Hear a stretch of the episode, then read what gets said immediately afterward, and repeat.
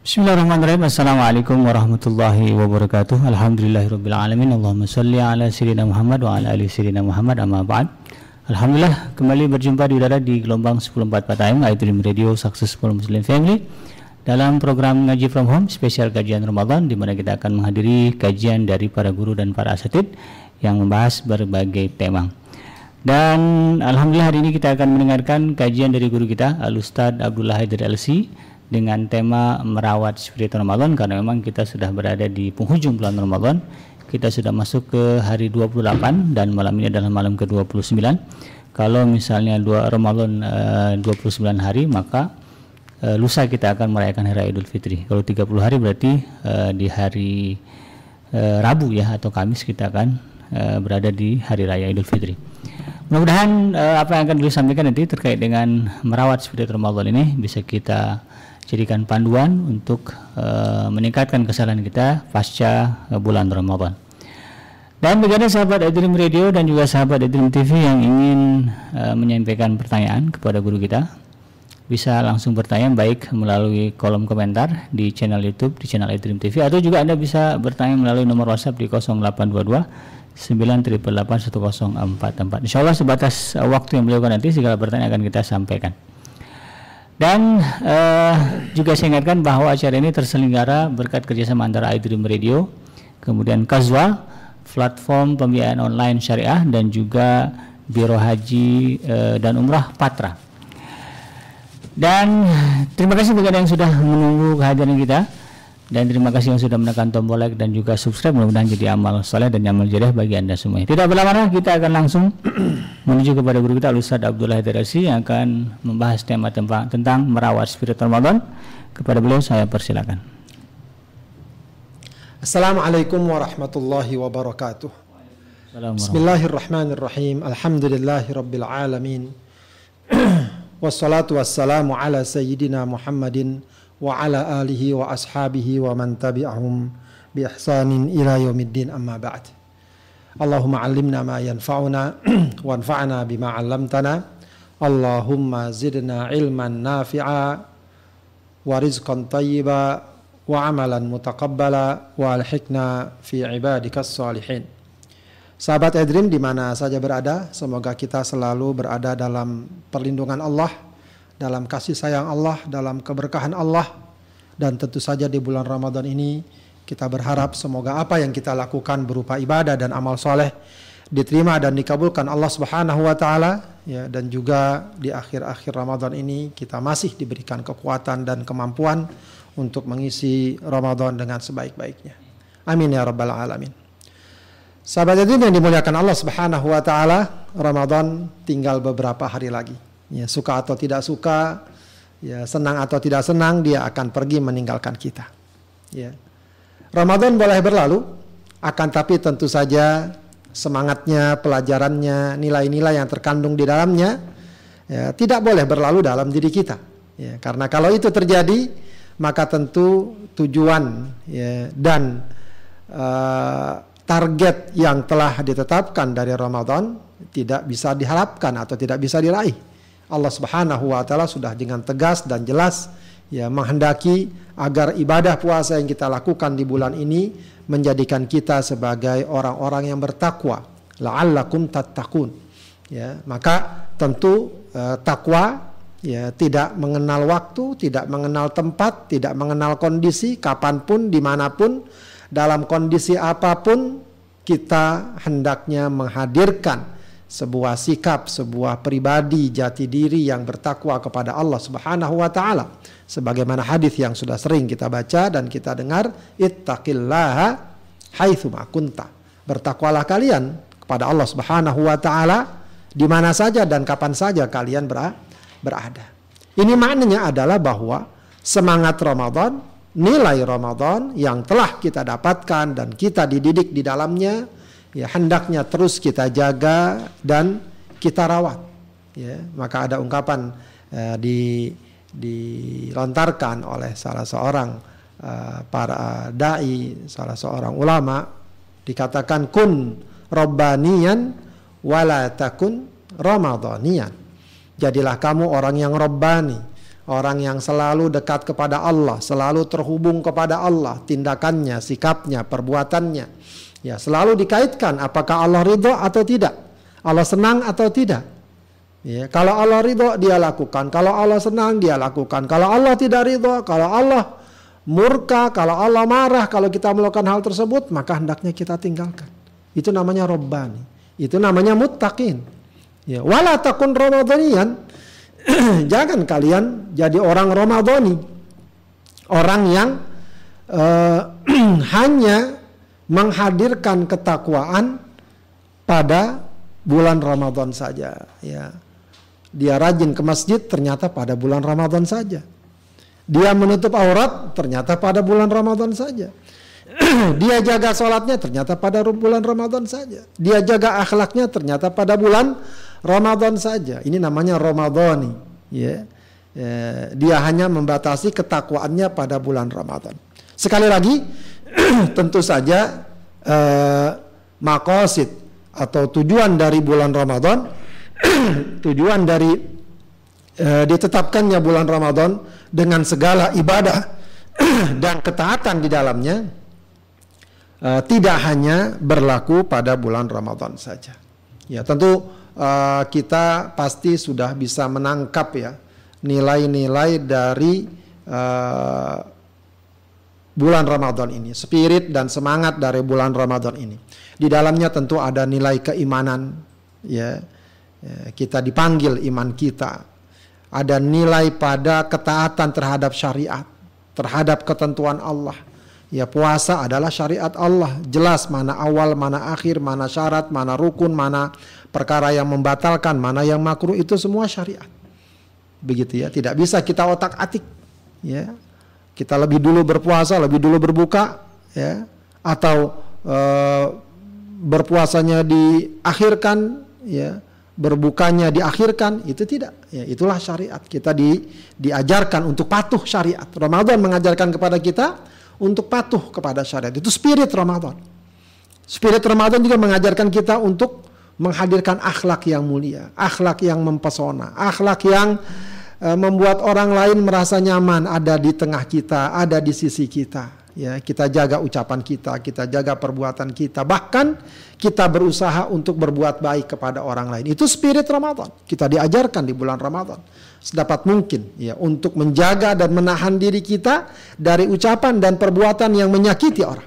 Bahkan kita diajarkan untuk berbagi, menebarkan kebaikan, menghadirkan kebahagiaan baik lewat ucapan, lewat harta yang kita miliki, lewat kemampuan yang kita miliki dan semacamnya. Ya. Ramadan di antara spiritnya juga mengajarkan kita kesabaran. Ya, tentu saja nilai kesabaran sangat paralel ya dengan ibadah puasa. Bahkan para ulama mengatakan puasa ini menghadirkan nilai kesabaran yang utuh. Ya, sebab kesabaran kata para ulama ada tiga, sabar dalam taat, sabar dalam melaksanakan ibadah-ibadah dan ketaatan kepada Allah. Kedua, sabar dalam meninggalkan maksiat. Ya, maksiat yang begitu rupa tawaran dan godaannya sangat kita butuhkan kesabaran. Ya. Kemudian sabar ya eh, dalam menghadapi ujian berat ya dalam menghadapi kesulitan ya lapar puasa dahaga itu semua ada dalam ibadah puasa ya. nah, itu Spiritnya harus dapat kita tangkap bahwa kita harus menghadirkan kesabaran dalam kehidupan dalam kehidupan kita, baik di luar di dalam Ramadan atau di luar Roma, di luar Ramadan. Begitu ya. Ramadan juga menghadirkan sebuah sikap yang sangat indah kalau seandainya kita dapat wujudkan. Apa? Muraqabatullah. Merasa diri kita selalu dipantau, dilihat, dicatat oleh Allah Subhanahu wa taala. Seorang pegawai Ya. Jika di ruang kerjanya ada CCTV, kemudian ada juga seorang staf yang khusus yang khusus memantau setiap gerakannya, aktivitasnya, kegiatannya. Ya. Apa yang terjadi? Sang pegawai tentu saja tidak akan berani macam-macam. Dia akan berbuat, bertindak, bekerja sesuai arahan, sesuai prosedur, sesuai ketentuan yang berlaku. Nah, hidup kita ini sesungguhnya lebih dari itu. Kita dipantau, dilihat, dicatat oleh zat yang maha melihat dan maha mengetahui. Sudah begitu Allah memerintahkan para malaikat ya, makhluk yang memiliki kemampuan luar biasa namun sangat patuh dan taat kepada Allah tidak pernah bermaksiat tidak pernah berkhianat tidak dapat kita ajak kong kali kong untuk kita menyeleweng dan lain sebagainya ya kesadaran seperti ini semestinya ya menghadirkan kita untuk selalu menjaga diri dan menjaga sikap dan perbuatan kita bahwa kita selalu dilihat oleh Allah puasa sebenarnya mengajarkan kita spirit ini. Ya, sebab puasa ibadah yang tidak tampak. Ya, ibadah yang tidak kelihatan. Kalau orang sholat kelihatan rukuknya, sujudnya, orang pergi haji kelihatan, dia tawaf, dia sa'i, orang berzakat, dia kelihatan mengeluarkan harta. Ya, puasa siapa yang tahu di jalanan kita lihat ada orang berdua berjalan, yang satu berpuasa, yang satu tidak berpuasa. Kita tidak tahu mana yang puasa, mana yang tidak. Ya, puasa itu sangat pribadi sekali sifatnya. Makanya dalam sebuah hadis qudsi Allah katakan kullu amal ibni adam lahu illa siyam fa innahu li wa ana ajzi bihi. Semua amal anak Adam adalah untuknya kecuali puasa. Puasa untukku dan akulah yang akan membalasnya. Ya, para ulama mengatakan karena dikatakan demikian karena puasa sangat pribadi. Dia sangat uh, berpotensi menghadirkan keikhlasan jauh dari ria. Begitu ya. Nah, semangat dan spirit ini kalau hadir dalam kehidupan kita itu sangat luar biasa. Ya, dalam setiap tindakan perbuatan, ya, maka ya, akan begitu banyak kebaikan-kebaikan yang dapat dihadirkan dan begitu banyak ya kemunkaran, kejahatan, ya berbagai macam tindakan-tindakan menyimpang dapat ditinggalkan. Ya betapa banyak orang-orang sekarang yang merasa bebas ya karena dia merasa apa? merasa uh, merasa aman. Oh, tidak dijerat oleh hukum, tidak ada orang yang melihat, tidak dapat diketahui dan lain sebagainya. Ya, akhirnya dia lakukan tindakan uh, penyelewengan, pengkhianatan, kezaliman, penipuan, kejahatan dan lain sebagainya. Coba kalau saat itu dia sadar dengan sesadar-sadarnya bahwa Allah Maha melihat, Allah Maha mencatat dan semua amalnya pasti akan dipertanggungjawabkan.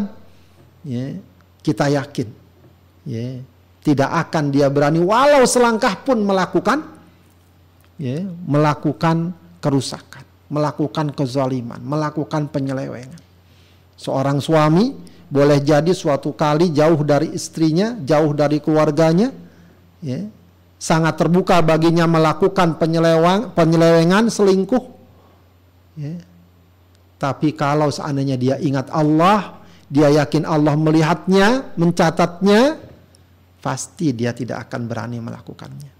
Istri juga begitu, bisa jadi suaminya nggak ada, jauh dari penglihatannya, anak-anaknya tidak menyaksikan, kerabatnya tidak tahu. Ya, sangat terbuka baginya untuk melakukan perbuatan-perbuatan yang nista dan tercela. Ya, tapi kalau dia hadir dalam dirinya muraqabatullah, Allah melihatnya, itu saja sudah cukup ya. Malu dia dili, dilihat dalam keadaan melakukan menyimpang, dalam keadaan berkhianat, dalam keadaan selingkuh dan lain sebagainya. Begitu seterusnya seorang pegawai, ya, seorang pejabat. Mungkin saja dia mengatakan, ah, kalau saya lakukan tidak ada yang tahu, tidak ada yang melihat, atau saya punya kekuasaan ini dan itu untuk terhindar dari jerat hukum. Ya, itu di dunia. Ya. Tapi kalau sudah dia yakin Allah maha melihat, maka dia tidak akan berani macam-macam. Ya. Dia tidak akan berani mengambil yang bukan haknya. Jangankan yang jumlahnya miliaran, yang jumlahnya ratusan juta, yang jumlahnya jutaan, satu perak saja, dia tidak akan berani mengambil. Kenapa? Allah Maha mencatat, Allah Maha melihat, Maha melihat. Itu spirit yang harusnya kita hadirkan. Ya. Kalau spirit itu sudah ada, maka insya Allah ya kita ini Eh, dapat dikatakan orang-orang yang menjadi lulusan Ramadan ya dengan predikat dan nilai terbaik dan nilai terbaik. Itulah yang Allah katakan la'allakum tattaqun. Yang tadi kita katakan itu spirit-spirit yang tadi dan masih banyak lagi sesungguhnya kalau mau kita gali spirit dan semangat Ramadan ya masih banyak lagi ya itulah sebenarnya uraian dan jabaran dari kata-kata takwa tadi Ya, karena takwa itu bukan sesuatu yang cuma begitu saja ungkapan yang uh, sederhana seperti itu, tapi dia mewakili sebuah sikap dan karakter yang setidaknya uh, tadi kita sampaikan. Nah, uh, insya Allah sedikit atau banyak spirit itu ada, pasti ada. Maka yang jadi permasalahan bagi kita adalah bagaimana kita menjaganya dan merawatnya. Ya, umumnya orang di bulan Ramadan ini tingkat keimanannya, religiusnya, ketakwaannya meningkat. Umumnya demikian. Ya, begitu akrab dengan uh, ibadah dan amal soleh. Dan setidaknya terhadap kemaksiatan dan kemungkaran dia sudah berusaha untuk menjaga jarak. Sudah berusaha untuk membatasi diri. Ya, ya umumnya uh, apa namanya? Eh, kemungkaran dan kemaksiatan di bulan Ramadan walaupun ada tentu saja tapi tingkatnya jauh menu jauh menurun. Nah, e, karenanya e, sahabat adrim yang dimuliakan Allah penting bagi kita untuk ya merawatnya, memeliharanya. Jangan sampai orang merasa setelah bulan Ramadan selesai sudah ya, maka kemudian lepas lagi, tak terkontrol lagi dan seterusnya. Tidak. Ya, kita sudah mendapatkan hasil yang terbaik di bulan Ramadan, Ya, jangan sampai hasil yang baik ini ya kita biarkan begitu, ya, lepas begitu saja tanpa perawatan, tanpa pembinaan, ya, tanpa perlindungan. Akhirnya ya, dengan secepatnya kembali seperti semula. Ya, sudah sudah bagus dia dekat dengan masjid, ya, sering dia ke masjid. Setelah Ramadan begitu saja Seakan-akan masjid menjadi asing baginya. Sudah bagus di bulan Ramadan dia begitu dekat dengan Al-Quran. Setiap hari dia buka Al-Quran. Bahkan dia targetkan sehari satu juz dan seterusnya. Selepas Ramadan, ya kadang berhari-hari Al-Quran tidak disentuh. Ya, ini sesuatu yang disayangkan kalau hal ini terjadi. Kalau hal ini terjadi. Ya, ibarat seorang petani ya sudah e, mendapatkan bibit unggul dia tanam tanamannya di lahan yang subur, ya, tumbuhlah tanaman tersebut. Apakah dia biarkan begitu saja dia tumbuh? Tidak. Ya, petani yang baik pasti akan merawatnya, melihatnya setiap hari. Ini bagaimana? Ini ada apa? Begitu ya. Oh ada ada ada ilalang, ada rumput-rumputan liar nih disingkirkan. Oh ada apa namanya hama eh, dihilangkan. Begitu. Dikasih pupuk yang dapat menyuburkan, dikasih pupuk yang dapat menghindarkan dari hama, eh, dari apalah yang dapat mengganggunya. Nah, begitu pula kita. Ya, selesai Ramadan ini, ya, tidak selesai urusan. Tidak selesai masalah. Yang jelas kita sudah mendapatkan energi dan bekal yang sangat besar. Tinggal kita rawat. Ya, tinggal kita pelihara, pelihara agar semangat dan spirit ini terus hadir, ya.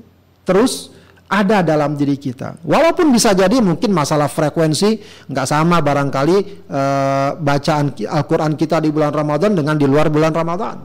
Ya, sholat malam kita mungkin nggak sama dengan di bulan Ramadan atau di luar bulan dengan dengan di luar bulan Ramadan. Ya, tapi setidaknya spiritnya ada. Ya, bahwa yang namanya tilawatul Quran, yang namanya berpuasa, yang namanya qiyamul lail itu setidaknya hendaknya selalu atau paling tidak sering menghiasi kehidupan kehidupan kita. Belum masalah tadi keimanan kita, ketaatan kita kepada syariat, masalah akhlak kita dan seterus dan seterusnya. Ya. Sahabat tadi yang dimuliakan Allah Subhanahu wa taala, apa saja yang bisa kita lakukan untuk merawat spirit Ramadan ini? Ya. Yang paling pertama adalah kita selalu berusaha untuk mawas diri. Ya, mawas diri, hati-hati. Ya, kalau dalam bahasa yang lebih akrab di kajian Islam namanya muhasabah, selalu berhitung. Ya. Ini apa yang saya lakukan ini, baik atau tidak, benar atau tidak, bagaimana saya hari ini. Ya, makanya kita di, di, dianjurkan untuk banyak muhasabah. Muhasabah itu jangan sampai menunggu akhir tahun baru muhasabah. Ya, setiap saat kita muhasabah. Kita lihat, oh tadi ucapan saya tidak bagus ya, mestinya saya begini mengucapnya, begitu ya. Oh tadi perbuatan saya kurang bagus, besok saya perbaiki. Ya, oh tadi sholat saya kurang, ya tadi kok nggak berjamaah ya besok harusnya berjamaah. Begitu terus kita muhasabah menghitung diri kita. Ya, dalam sebuah hadis Rasulullah mengatakan al kayyis mandana nafsahu. Orang yang cerdas adalah orang yang selalu ya mengontrol, mengevaluasi dirinya. Ya, menghitung dirinya. Ya, maka penting kita terus mawas diri, hati-hati. Ya, jangan seakan-akan sudah lepas dan atau kita sudah merasa pasti sudah menjamin segala segalanya baik tidak. Ya. Maka orang yang dalam ketaatan ibadah itu ya itu tetap harus mawas diri. Jangan uh, muncul misalnya uh, perasaan lalai atau ah sudahlah saya mah pasti bisa lah atau saya mah pasti terhindar dan seterusnya. Ya. Memang di sana ada harap, ada roja ya, tapi juga ada khauf, ada rasa takut. Ya, rasa takut. Jangan kemudian uh, merasa tenang, oh saya siap, pokoknya saya terjamin gak akan tergoda, tidak akan. Ya. Lalu dia kemudian misalnya melakukan tindakan dan perbuatan yang dapat menjadi sebab dia tergelincir kepada kemaksiatan, kemunkaran, kelalaian dan seterusnya. Ya. Dia datangi misalnya tempat-tempat yang uh, berpotensi mengundang fitnah, ya. Dia bergaul dengan orang-orang yang katakan uh, sangat mungkin mengajak kepada kemaksiatan. Ya. Kemudian Eh, ketika sedikit demi sedikit dia sudah mulai menjauh meninggalkan ke ketaatan dia merasa tenang saja. Ya. Atau ada kemaksiatan walau ringan dia merasa tenang. Nah di sini mawas diri hilang. Ketika mawas diri hilang lama kelamaan akan merambat dan merambat semakin membesar. Begitu ya semestinya seorang muslim itu sejak awal sudah menangkap wah ini nggak baik ini nggak beres nih begitu ya uh, perbuatan dosa walau sekecil apa pun ya harusnya dikoreksi. Makanya dalam sebuah ungkapan Rasulullah mengatakan e, orang yang bertakwa ya, orang mukmin itu kalau melihat dosa bagaikan apa? Bagaikan dia berada di sebuah gunung bukit yang mau runtuh dan dia takut menimpa dirinya. Kalau orang durhaka bagaimana? Orang durhaka itu melihat dosa seperti apa? seperti lalat yang hinggap di hidungnya. Cukup dia kibaskan tangannya selesai. Ah, coba segitu aja. Begitu ya. Itu berarti apa? Kurang mawas diri. Maka mawas diri ini penting. Hati-hati ini pen penting. Selalu kita lihat perjalanan hidup kita, ibadah kita bagaimana, akhlak kita bagaimana. Ya, kalau ada kalau ada kebaikan, maka kita bersyukur. Alhamdulillah, ini harus saya pertahankan. Ini udah bagus nih. Ya, misalnya, saya seharian ini sudah bisa baca Quran satu juz misalnya. Wah, ini bagus. Ini harus kita pertahankan besok bagaimana caranya. Begitu. Ya. Atau kebalikannya. Waduh, hari ini kok kosong ya. Saya zikirnya lewat lagi. Ya, baca Qurannya lewat. Wah, besok nggak boleh begini. Harus kita atur. Begitu.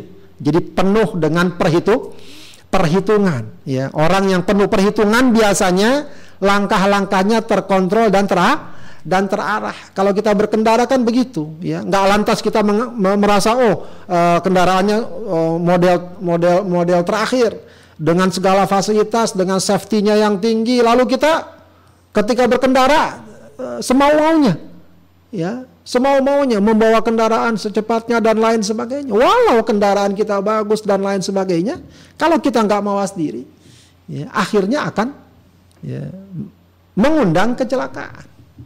Ya, maka yang baik bagaimana? Tetap ya kita lihat kiri kanan, kita lihat ke depan, kita hati-hati, kontrol dan seterusnya. Ya, ini penting ya. Hendaknya setelah Ramadan kita terus jaga diri kita. Masing-masing kita bertanggung jawab terhadap diri kita masing-masing. Baik, Kemudian apalagi itu tadi secara internal, itu dari diri kita, ya, kesadaran diri kita untuk terus mengontrol diri kita. Tapi kadang-kadang ini juga nggak cukup, ya, tidak cukup, tidak cukup. Kita butuh juga bantuan dari luar, ya, yang mengarahkan kita, yang memotivasi kita, ya, yang mengontrol kita. Ini namanya nasihat. Kita butuh nasihat, nasihat. Ya, kita butuh arahan, kita butuh orang yang mengingatkan Ya, makanya dalam Islam nasihat itu sangat penting. Ya. Setelah iman dan amal soleh dalam surat Al-Asr yang dapat menghindarkan kita dari kerugian, ya innal insana lafi khusr ilal ladina amanu wa amilus solihati wa tawasau bil haqqi wa tawasau bis sabr. Ya. Seluruh manusia pada dasarnya merugi kecuali orang yang beriman kepada Allah beramal soleh dan mereka yang saling menasehati dalam kebenaran dan menasehati dalam kesabaran. Ya, jadi kita sangat butuh nasihat. Ya. Bahkan Rasulullah mengatakan dalam hadisnya ad-dinu an-nasihah. Agama adalah nasihat. Maka jangan merasa bosan, jangan merasa berat, jangan merasa alergi dengan nasihat. Meskipun kadang-kadang nasihat itu bisa jadi memberatkan kita atau kita merasa oh ya saya disinggung nih ya karena jarang hadir ngaji diingatkan. Begitu ya kadang-kadang suka begitu. Tidak mengapa ya. Kadang-kadang mungkin kita perlu disinggung ya. Kalau itu untuk kebaik kebaikan ya. Kadang-kadang suka ada ustadz ingatkan jangan cuma kerja aja tiap hari rajin ya, nyari duit tiap hari rajin, mana sholatnya, mana ngajinya, nggak pernah kelihatan. Nah, tiba-tiba kita dek begitu kan? Ya, di situlah pentingnya nasihat. Di situlah pentingnya nasihat. Nasihat. Walau dari dulu nasihat sekitar itu saja, ya. Takwa, beriman pada Allah, birul walidain, kerjakan sholat, tunaikan zakat, ya memang begitu.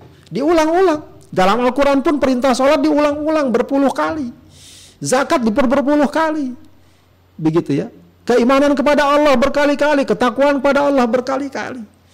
Ya, karena apa? Kita memang perlu sekali demi sekali demi sekali dan seterusnya. Tidak cukup hanya sekali.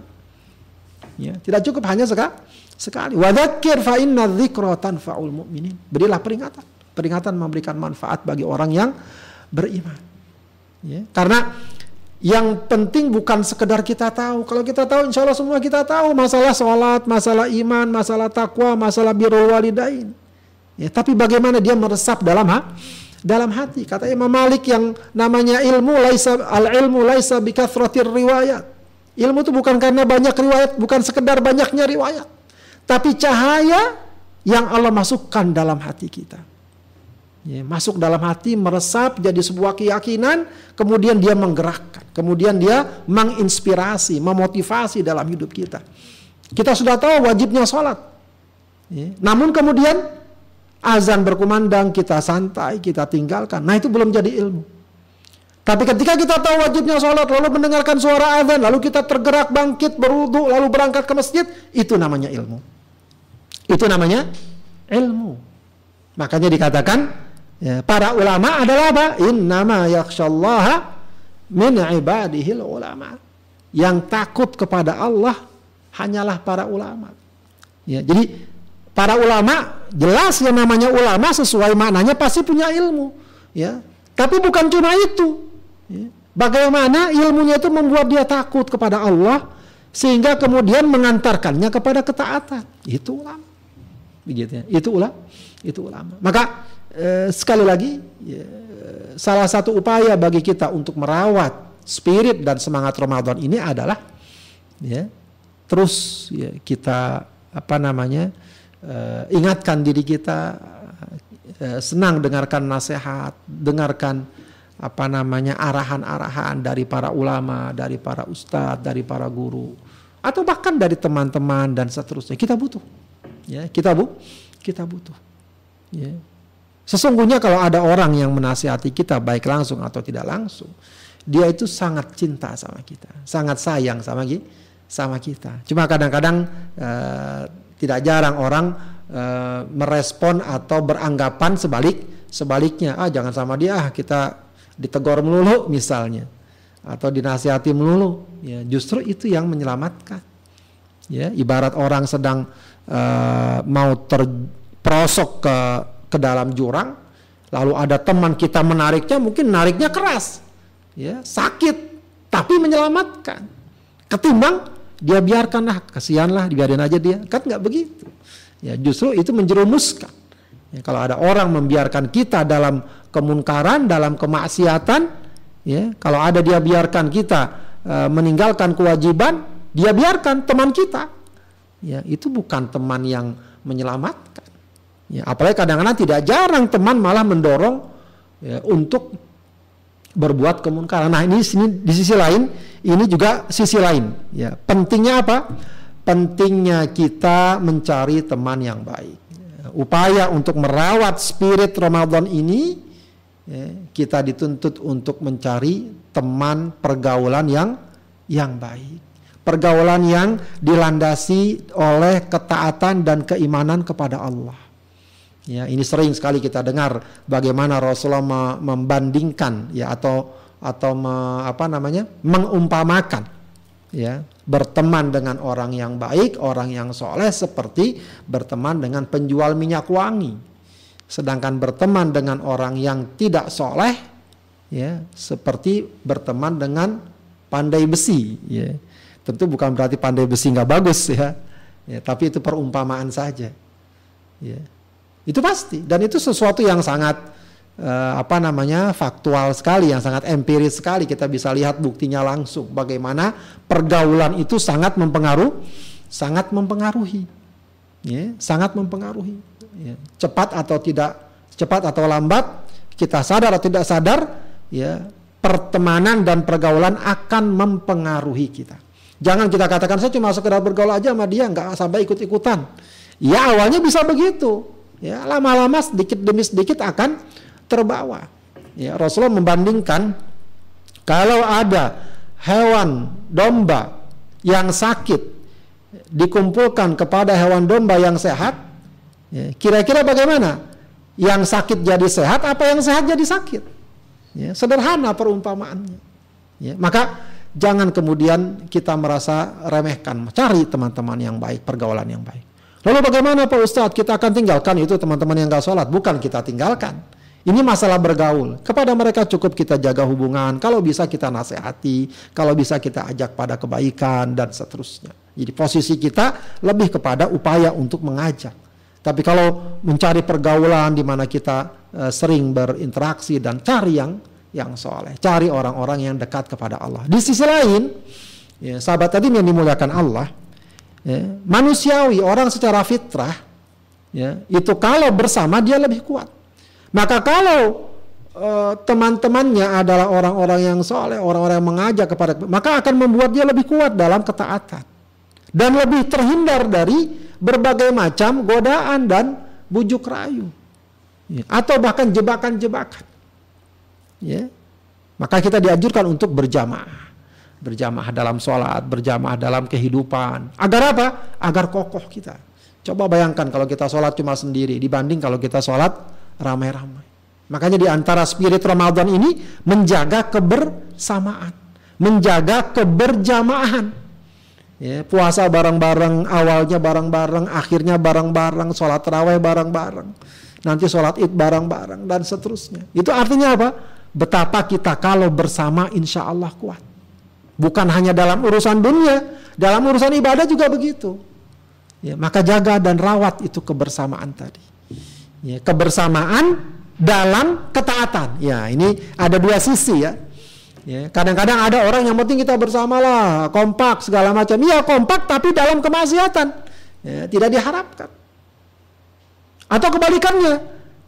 Yang penting kita taat, yang penting kita ibadah.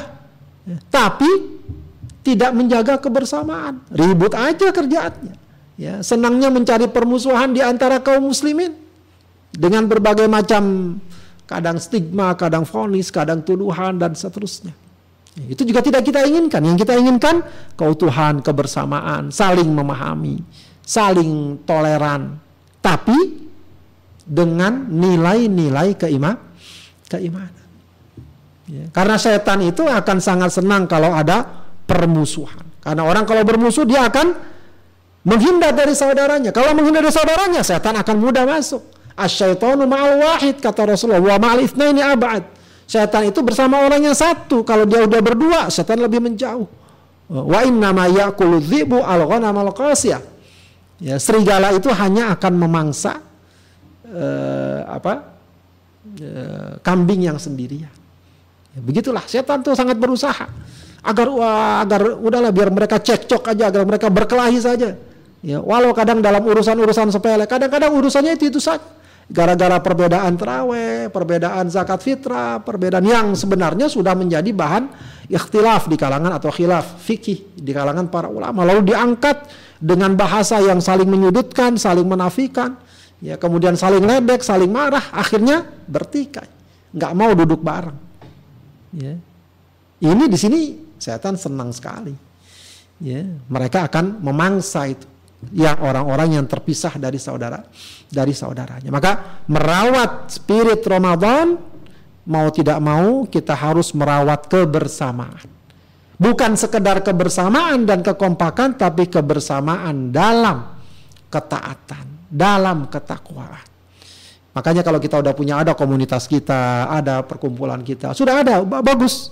Nggak perlu kita tinggalkan, nggak perlu kita langsung uh, uh, jauhi. Bagaimana kita coba mewarnainya atau mengusulkan, menawarkan proposal. Wah ini saya bagus nih kalau kita ngumpul-ngumpul, ya kita baca Quran. Siapa yang belum bisa baca Quran, ayo kita tahsin. Oh udah waktu sholat, ayo kita sholat. Begitu. Ya, sehingga sedikit demi sedikit perkumpulan kita, komunitas kita eh, diisi dan diwarnai dengan nilai-nilai keimanan dan ketakwa ketakwaan. Siapa pun orang yang lurus pikirannya ketika ditawarkan nilai-nilai keimanan dan ketakwaan dengan cara yang baik, umumnya mereka akan sangat berterima kasih. Maka kita coba, kita usahakan ya Allah Subhanahu wa taala yang akan menentukan dan membantu kita. Kemudian eh, sahabat azim yang dimuliakan Allah, menjaga spirit Ramadan juga kita harus menghadirkan apa ya salah satu upaya yang bisa kita lakukan adalah meneladani, mencontoh figur-figur orang-orang yang layak diteladani khususnya orang-orang yang telah wafat ya yang istiqomah di jalan Allah Subhanahu wa taala. Para nabi kisah orang-orang soleh ya para sahabat para ulama. Nah, itu figur-figur itu yang harus selalu kita hadirkan Ya, karena kalau tidak, ya kita akan sering lemah. Ya. Tapi kalau kita baca bagaimana Masya Allah para nabi, bagaimana Nabi Ibrahim, Nabi Nuh. Nabi Nuh berdakwah 950 tahun. Ya. Yang dia dapat orang-orang beriman hanya segelintir, bahkan istrinya dan putranya tidak beriman. Tapi tidak mengendurkan dan tidak menyurutkan dia untuk tetap berada di jalan Allah. Ya. Nabi Musa luar biasa sekali. Nabi Musa ini yang unik. Rasulullah sampai belajar dari Nabi Musa atau mengambil ibrah dari Nabi Musa. Rasulullah. Kenapa Nabi Musa ini tantangan dakwanya sangat berat? Ya, untuk menjadi orang yang istiqomah sangat berat. Kaumnya orang-orang Yahudi, orang-orang yang betul-betul ya kalau boleh kita bilang degilnya dengan nabinya. Udah dibela, ditolong, tapi kemudian malah ya sering tidak mau mengikuti dan uh, menyelisihi ya, ajakan dan ajaran Nabi. Makanya Rasulullah itu kalau lagi mendapatkan tekanan berat, dia ingat Nabi Musa. Rahimallahu Musa. Faqad udhiya aktsara min hadza fasabara. Semoga Allah merahmati Nabi Musa. Dia disakiti dan mendapatkan tantangan yang lebih berat dari ini dan dia bersabar. Begitu. Ya, jadi itu juga penting. Itu akan memberikan motivasi. Kita lihat kita mungkin kita dengar kisah ashabul ukhdud ya orang-orang yang menggali parit lalu uh, me, menyediakan kayu bakar lalu dinyalakan api, api berkobar-kobar kepada orang beriman dikatakan kalian tinggal pilih. Kalau beriman silahkan masuk ke dalam lubang api. Kalau mau selamat berarti harus kembali kepada kekufuran. Ternyata orang-orang beriman tidak tidak merubah. Mereka lebih baik mati ketimbang harus mengganti imannya. Kita kalau melihat seperti itu, ya, di mana posisi kita? Sangat jauh. Ya, lalu kita merasa malas, merasa berat, aduh ujiannya nggak nggak gampang. Ya, padahal kalau dibanding orang-orang yang sedemikian rupa mempertahankan imannya, tidak ada apa-apanya. Kita kadang baru diuji sakit, diuji miskin, diuji berat, diuji kadang cuma diledek, cuma dibully, itu biasa. Ya, kita cari solusinya. Ya.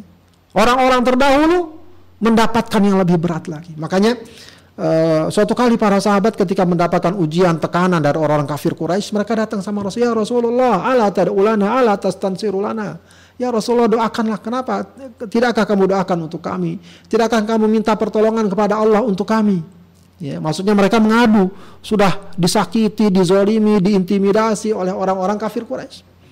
Tapi Rasulullah ingatkan para sahabat, kamu tahu nggak bahasa kita begitu? Kamu tahu nggak umat terdahulu ya ada yang dibakar hidup-hidup, ada yang digergaji tubuhnya hingga ke tulang-tulangnya, ada yang disuruh menggali kuburnya untuk dia ditanam di dalam. Tapi mereka tidak merubah agamanya. Ya. Ini ini penting bagi kita untuk melihat, untuk meneladani orang-orang soleh, orang-orang yang istiqomah ya, agar kita tidak mudah lemah ya berhadapan dengan berbagai macam tantangan dan dan ujian.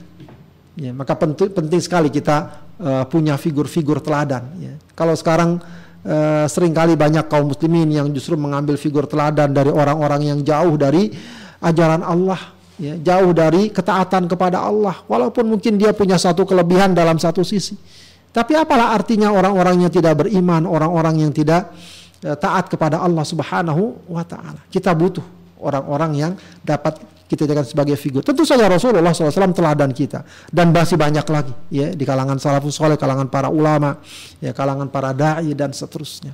Itu akan membuat kita dapat mempertahankan spirit dari ibadah kita, dari ketaatan kita kepada Allah. Terakhir, sahabat adim yang dimuliakan Allah, uh, upaya kita untuk menjaga spirit adalah ya dengan ya memberikan apa istilahnya uh, ruang permaafan dan permakluman. Ya manusiawi. Ya, seseorang boleh jadi tergelincir boleh jadi khilaf boleh jadi lalai boleh jadi lupa. Di saat itu kita beri ruang permakluman tadi. Ruang permakluman ini bukan berarti kita lalu wah kalau gitu nggak apa-apa boleh-boleh aja. Tidak. Tapi berikan ruang kita manusia kita salah Lalu apa sikap yang harus diambil? Segera bertaubat kembali kepada Allah, istighfar kepada Allah. Ya, manusia kita pasti banyak salah. Ya, maka ada ungkapan yang sangat terkenal al insan mahallul khata wan nisyan. Manusia tempatnya salah dan lupa. Kalau Rasulullah mengatakan kullu kullu apa namanya? E, kullu bani Adam khata'un wa khairul khata'in tawwabun. Ya, semua anak Adam itu suka berbuat dosa. Sebaik-baik orang yang berbuat dosa apa? Orang yang bertaubat kepada Allah Subhanahu wa taala. Ya. Maka uh, upaya kita menjaga spirit Ramadan siapkan. Ya, siapkan ya ruang bagi kita untuk menerima mengakui segala kesalahan dan kekurangan yang ada lalu kemudian kita istighfar kepada Allah, lalu kemudian kita bangkit lagi berusaha untuk memperbaiki diri. Begitu ya. Jadi setiap kali ada khilaf lalai segera istighfar kepada Allah. Jangan cari pembenaran. Ya, jangan cari-cari alasan. Ya, ya. Kadang-kadang orang nyari alasan. Masih mendinglah saya jarang baca Quran tapi nggak sampai ya maaf nggak sampai selingkuh daripada dia rajin baca Quran tapi selingkuh. Ah itu cari pembenaran namanya. Perkara dia menyimpang itu urusan dia. Anda kenapa tidak baca Quran? Anda kenapa jarang ke masjid? Anda kenapa ya banyak meninggalkan kewajiban dan lain sebagainya. Nah, ini kadang-kadang kita uh, pakai asas lebih baik saya daripada dia. Padahal bisa jadi kita banyak kekurangan, kekurangan begitu ya. Maka ketika kita dapati kelalaian-kelalaian tersebut, segera perbaiki diri. Ya, apalagi walau bahkan ya, walau bahkan itu dosa besar sekalipun, ya sudah, sudah terjadi. Gak bisa kemudian kita sesali berlebihan sudah, ya, sudah terjadi. Lalu kita menyesal, kita perbaiki istighfar kepada Allah dan kita yakin Allah Maha Pengampun. Jangan kemudian merasa ah terlanjurlah kemarin saya udah bertaubat ternyata balik lagi ya sudah nggak usah taubat lagi. Tidak, kalau kita udah ternyata lagi, lagi. Lalu terjadi lagi, ya bertobat lagi. Jangan pernah kalah sama setan. Setan itu paling senang kalau kita putus ah, kalau kita putus asa. Ya. Maka kalau kita bertobat lagi, setan merasa menderita dia, merasa kalah. Ya, merasa kalah. Makanya dalam Al-Quran, ketika Allah menjelaskan tentang ciri-ciri orang bertakwa, di antaranya bukan orang yang nggak pernah berbuat dosa. Ya, Allah katakan walladzina idza fa'alu fahishatan aw dhalamu anfusahum dzakarullah ya wastaghfaru lidzunubihim. Orang-orang yang apabila dia berbuat fahisyah ya fahisyah secara umum apa saja perbuatan maksiat aw dhalamu anfusahum atau mereka menzalimi dirinya. Ya, dzakarullah. Mereka ingat sama Allah. Ya, dan kemudian mereka minta ampun atas dosa-dosa mereka dosa-dosa mereka. Bahkan ada satu hadis yang uh, sangat unik ya. Kata Rasulullah walam tudnibu laja Allahu biqaumin ya, yudnibun ya. Uh, seandainya kalian tidak berbuat dosa seandainya kalian kaum yang tidak berbuat dosa akan Allah ganti dengan kaum yang berbuat dosa. Ya bukan maksudnya dia berbuat dosa tapi liyaghfiralahum agar Allah ampuni mereka. Sebab orang ketika berbuat dosa kalau dia masih ada iman, ya dan dia ingat kepada Allah maka dia akan bertaubat menyesali perbuatannya lalu dia minta ampun maka akhirnya Allah akan berikan ampunan di sanalah akan tampak keagungan dan kebesaran salah satu nama dan sifat Allah yaitu Al-Ghaffar atau Al-Ghafur yang Maha Pengam yang Maha Pengampun. Bagaimana Allah dikatakan Maha Pengampun kalau tidak ada orang yang berbuat dosa lalu kemudian tidak bertaubat kepada Allah Subhanahu wa taala.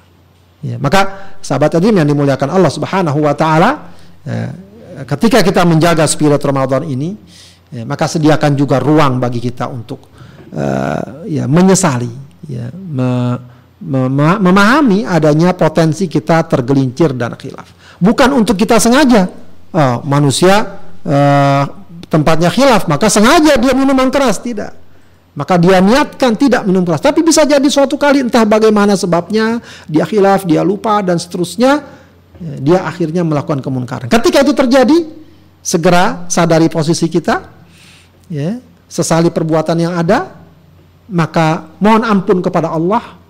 Kita yakin jika benar tulus ya sikap kita untuk minta ampun kepada Allah Jangankan dosa kecil, kecil, dosa sebesar apa pun pasti Allah ampuni.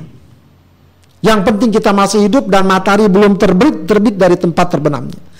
Ya, dalam sebuah hadis kursi Allah katakan, Ya bena Adam, inna kama da'autani wa rojautani, ghafartu laka ala ma kana minka wala ubali. Wahai anak Adam, kapan saja kamu minta, kapan saja kamu harap ampunan kepadaku, ghafartu laka.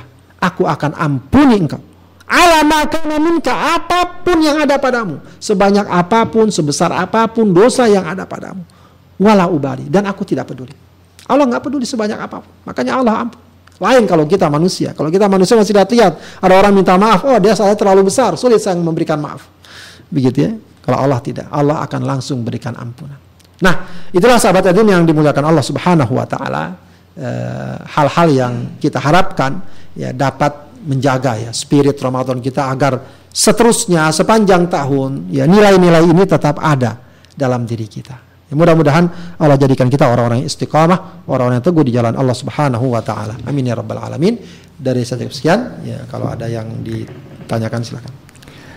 Baik, eh, jazakumullah kita ucapkan kepada guru kita Ustaz Abdullah Hidayalsi yang telah eh, menyampaikan kepada kita materi terkait dengan tema merawat spirit Ramadan di mana ada empat ya spirit Ramadan dari yang beliau uh, jelaskan. Yang pertama semangat berbuat baik. Yang kedua semangat untuk bersabar. Kemudian juga spirit untuk uh, merasa senantiasa diawasi Allah atau muraqabatullah dan kemudian juga merawat atau menjaga kebersamaan. Lalu bagaimana cara kita merawat keempat spirit tersebut? Yang pertama kita selalu mawas diri atau muhasabah kemudian juga mencintai nasihat. Kemudian juga biasakan berteman dengan orang-orang soleh dan yang keempat belajar dari orang-orang terdahulu. Orang-orang soleh terdahulu dan kemudian yang kelima lazimkan uh, taubat dan juga istighfar.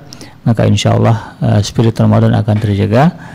Uh, pasca kita berada di bulan Ramadan. Mudah-mudahan ini bermanfaat buat kita sehingga menjadi panduan bagi kita untuk tetap uh, apa meningkatkan amalan soleh selama uh, di bulan-bulan lain selain bulan Ramadan. Baik sahabat yang dirahmati Allah, saya ingatkan kembali bahwa acara ini terselenggara berkat kerjasama antara antara iDream Radio dengan uh, Kazwa, uh, platform pembiayaan uh, online syariah dan juga uh, Biro Haji dan Umroh Patra. Bagi Anda sahabat iDream Radio yang ada rencana ingin melaksanakan ibadah haji dan juga umroh baik di tahun ini maupun di tahun-tahun yang akan datang, silakan hubungi Patratur karena Patratur adalah salah satu agen uh, travel agent yang sudah lama berkecimpung dari tahun 95 didukung oleh staf yang juga berpengalaman dan profesional.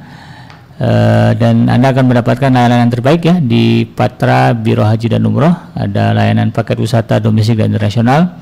Ada juga uh, pemesanan kamar hotel domestik dan internasional kemudian juga tiket pesawat domestik dan internasional Kemudian bagi Anda yang memerlukan transportasi bus Asia Wisata untuk perjalanan wisata dalam negeri, ada paket di sana.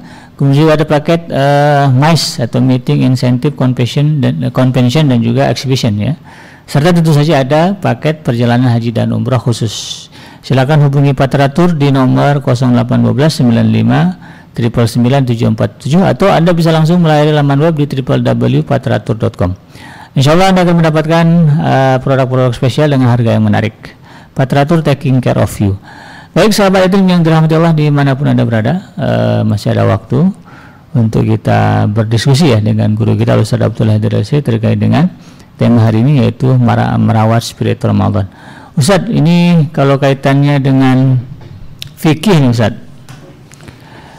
Kalau ada ki, uh, kita yang uh, katakanlah Ustaz, mungkin uh, dari kan ini bicaranya muhasabah diingat-ingat dulu zaman muda perasaan pernah deh sekian hari uh, sengaja nggak puasa. Nah, ketika kita ingin memperbaiki itu Ustaz, dari sudut fikih apakah wajib uh, dikodok atau ada cara lain Ustaz? Ya, uh, sebuah kewajiban yang uh, sempat tidak dilakukan, ya kalau memang masih mungkin dan wajar untuk dikodok, bagusnya dikodok. Oh, kalau okay. kita misalnya tahu dahulu beberapa kali meninggalkan puasa, nah. begitu ya, ya misalnya mungkin karena masih muda dan apa begitu ya. Lalu dia uh, ingat dan dia sadar, bagus ya itu kalau dia kodok, ya dia niatkan dari kodok dahulu yang uh, sempat dia tidak lakukan. Ya kalau misalnya lupa jumlah harinya dikira-kira saja begitu. Tapi yang lebih penting dari itu adalah taubatnya. Hmm. Ya, yang lebih penting dari itu adalah taubat, taubatnya menyesali atas apa yang telah dia lakukan dan berusaha untuk memperbaiki ya, apa yang uh, uh, harusnya dia perbaiki, begitu ya.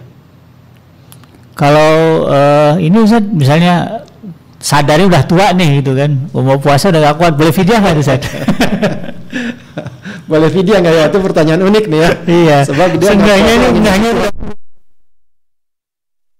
apa dilakukan saja ya mudah-mudahan itu bagian dari upaya dia untuk uh, dapat ya melakukan perbaikan apa yang dapat dia lakukan yeah. ya, artinya dia kan ketika itu harusnya berpuasa tapi karena nggak kuat yeah. ya iya. sudah bayar fidyah saja. Ya tidak mengapa mudah-mudahan itu uh, bagian dari upaya yang uh, dapat dia lakukan. Wallahu a'lam.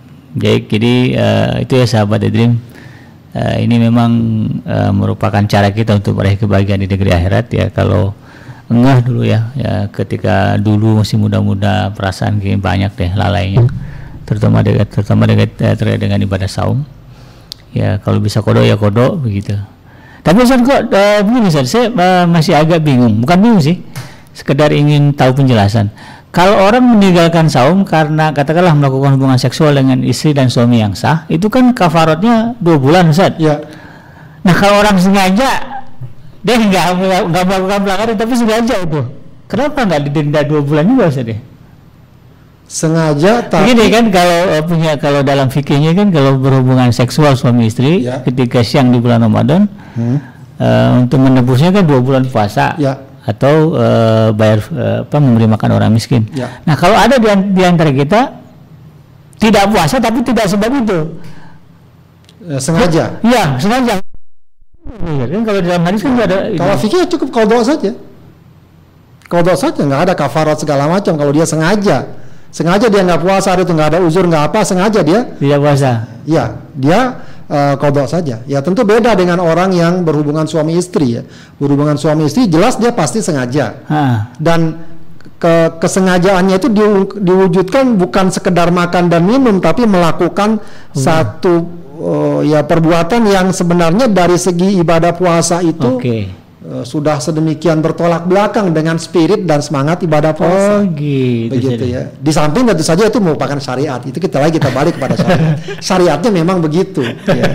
Tapi kalau mau kita gali-gali kenapa? Ya karena memang uh, yang dia lakukan bukan sekedar makan dan minum ya. Iya. Kalau makan minum kan terlalu ya biasa lah ya. Umum ya. ya tapi ini sudah me, me, oh. melampiaskan syahwat ya yang yang lebih dari itu. Ya seakan-akan ya maaf ya. Yes, iya. kalau kita ambil contoh ya seakan-akan orang maaf di taman dilarang kencing. Dia hmm. bukan kencing lagi begitu ya. Dia buang air besar begitu. Lebih dari itu begitu. Wah jadi lebih marah orang karena lebih itu marah, karena perbuatannya. Dalam konteks dia mengendalikan syah syahwat. syahwat ya itu kalau mau kita cari ya, tapi selebihnya memang itu syariat dan ketentuan Allah ya, yang memang sudah digariskan oleh Rasulullah SAW. Baik, baik. Nah kemudian Ustaz untuk uh, kalau tadi kan uh, lebih kepada spirit umum saja tentang ibadah Ramadan. Ini kalau ada pertanyaan dari kita Ustaz, uh, gimana sih Ustaz biar tetap di bulan Ramadan itu semangat melaksanakan ibadah sholat malam seperti uh, ibadah uh, sholat malam di bulan Ramadan. Nah, ini cara kadang kan ya itu aja.